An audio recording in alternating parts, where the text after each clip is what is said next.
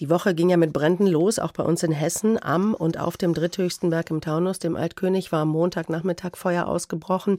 Dieser Brand ist jetzt unter Kontrolle. Glutnester müssen noch nachgelöscht werden. Das dauert alles noch ein bisschen. Auch in Nordhessen, im Landkreis Kassel, da brennt eine Waldfläche zwischen Kaufung und Telsa.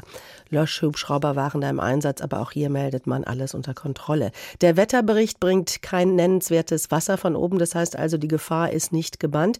Wir wollen an dieser Stelle mal nachfragen, was man tun kann, um vorzubeugen. Stichwort Prävention.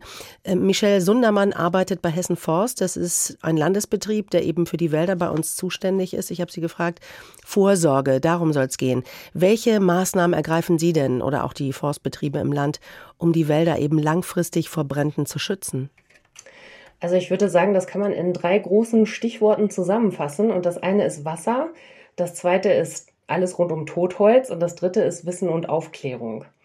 Und äh, zum Thema Wasser ist uns natürlich wichtig, dass zum einen Wasser im System bleibt, also dass wir einfach es schaffen, so viel Wasser wie möglich, Niederschlagswasser im Wald zu halten. Dazu gehört zum Beispiel, dass wir Abschläge an die Wege bauen, wo sich das Wasser sammeln kann. Aber natürlich auch, dass es Wasserentnahmestellen gibt, möglichst nah am Wald oder im Wald, wo Löschwasser entnommen werden kann, wenn es dann zum Waldbrand kommt.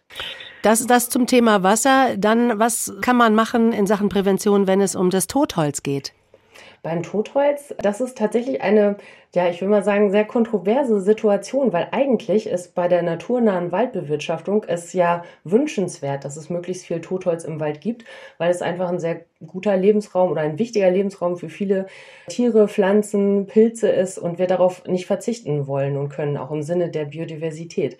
Andererseits ist Totholz natürlich auch ein Treiber für Feuer, ja, gerade wenn es stehendes und trockenes Totholz ist, also die abgestorbenen Bäume, die wir jetzt in den letzten Jahren überall sehen und stehen haben, die sind natürlich ein gefundenes Fressen fürs Feuer, sage ich mal. Ja, also da freut es sich drüber.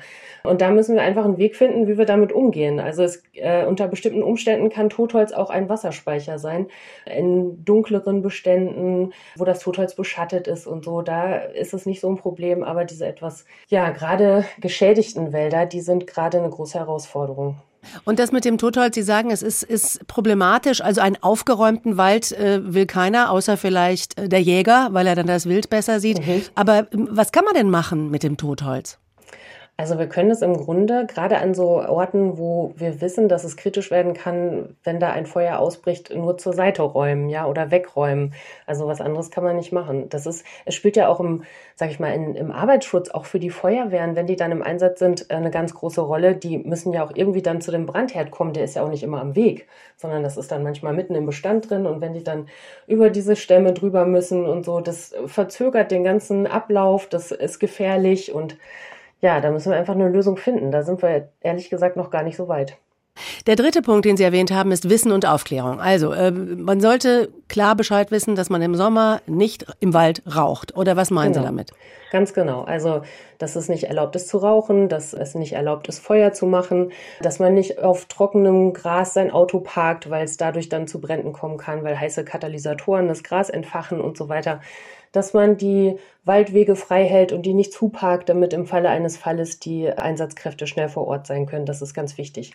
Aber auch intern, also auch für unsere eigenen Leute. Wir erleben ja gerade einen großen Umschwung, was so die Mitarbeiterinnen und Mitarbeiter angeht. Wir haben viele neue junge Kolleginnen und Kollegen, auch die Älteren, sage ich ganz ehrlich, kennen sich noch gar nicht so sehr mit Waldbränden aus, einfach weil es in der Vergangenheit einfach nicht so ein Thema war. Es wird jetzt in der Zukunft immer mehr, das wissen wir auch und deswegen strengen wir uns da auch an und sind da auch wirklich sehr bemüht, da jetzt Lösungen zu finden und die Leute aufzuklären. Frau Sundermann, Sie haben gesagt, Ziel sei es, das Wasser im System zu halten. Da bin ich natürlich auch so ein bisschen drüber gestolpert. Wenn es insgesamt so wenig regnet, wie es zurzeit tut, und wir erinnern uns auch an den letzten Sommer, der irre heiß war, wie sehr helfen dann solche Maßnahmen eigentlich noch?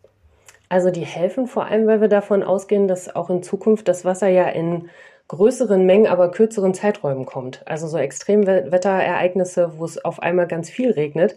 Das Wasser, wenn der Boden trocken ist, in der Regel eigentlich nur oberflächlich abfließt und nicht versickert. Und deswegen ist es so wichtig, dass wenn es dann regnet, dieses Wasser auch wirklich im Ökosystem zu halten. Frau Sundermann, Sie als äh, Fachfrau, wenn es um Wälder geht, mal Butter bei die Fische. Was denken Sie, ist unser Wald noch zu retten oder müssen wir uns von den Wäldern, wie wir sie jetzt kennen, auf lange Sicht verabschieden? Also ich befürchte, dass sich das Gesicht der Wälder verändern wird. Das sehen wir ja auch jetzt schon. Ich glaube nicht, dass wir ganz drauf verzichten müssen, aber die Wälder der Zukunft werden anders aussehen. Also da werden andere Baumarten zum Zuge kommen. Ich glaube schon, und das ist, glaube ich, auch gar nicht mehr so lange hin, dass sich die Wälder verändern werden. Kann es auch sein, dass wir Menschen nicht mehr in unsere Wälder dürfen, nach dem Motto, das ist unsere grüne Lunge und ihr habt da nichts zu suchen, weil ihr eh nur alles kaputt macht? Nee, das glaube ich nicht. Es ist eher so die Frage, ob man die Menschen schützen muss, wenn sie in den Wald gehen, weil sie vielleicht dadurch, dass sie gerade so geschädigt sind, zur Gefahr werden können. Und das haben wir ja schon an einigen Orten in Hessen, dass wir da Wälder sperren mussten, weil sie einfach zu gefährlich sind. Ne, wenn da jetzt irgendwie Menschen spazieren gehen und Äste abbrechen, das, dieses Risiko können wir nicht eingehen.